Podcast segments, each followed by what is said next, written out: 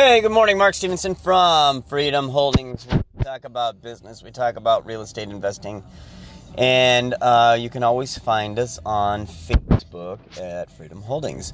So, anyway, today we're talking, going to talk a little bit about making money in real estate. Um, one of the things that many that you can do in real estate is you can repurpose what you're doing. So, for example, this is how um, people are making money in vacation rentals is they have repurposed their property as a vacation rental.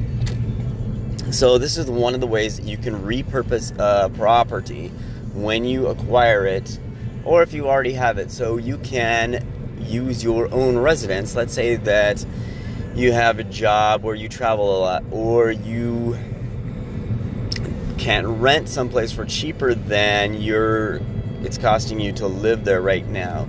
You can repurpose your property to vacation rental it. So, in a place like Phoenix, where I live, where it's very hot in the summer, but in the fall months and winter months, you can you know, there's an influx of people. Um, maybe you could part of the year live in your house and part of the year rent out your house as a vacation rental. Uh, one of the first ones was Airbnb, that supposedly was called Airbnb because these people would rent out apartments and they would put air mattresses in. So that was air bed and breakfast. So Airbnb is kind of where they got their name. Now there's multiple sites where you can rent your property. And typically for more than what um, if you were to vacation rental it on a fairly consistent basis, you could bring in more money than what your mortgage is. So, this is one way of repurposing a property and bringing in more money than traditional rent. So, there's some other ways. Um, there's assisted living homes that sometimes the state will pay for um, people who ha- are either older or have some sort of disability. So maybe this is what you can do with your house. Um,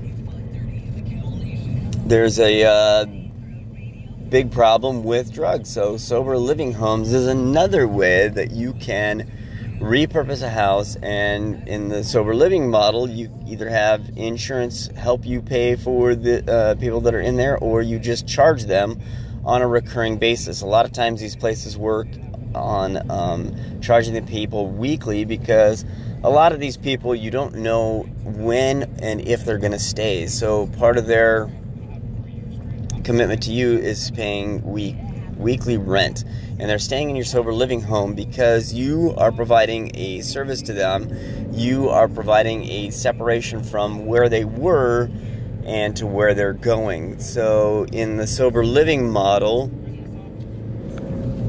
these people have just freshly come out of an outpatient facility where they are learning to be sober, and a lot of times this requires them to. Uh, a lot of people talk about in the in the um, sober community talk about 90 for 90. They need to go to a meeting let's say that it's somebody who's an alcoholic, an AA meeting for 90 days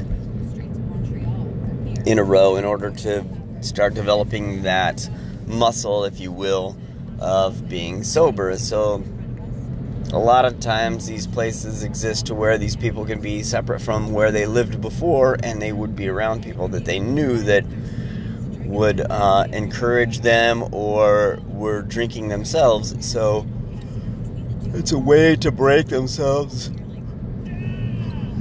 of the habits that they had before. So, a lot of times, sober living homes can generate more money as a sober living home than they can as a rental. So, anyway, these are some of the ways that you can think of to repurpose a home or a property that you currently have and maybe bring in more income by doing that.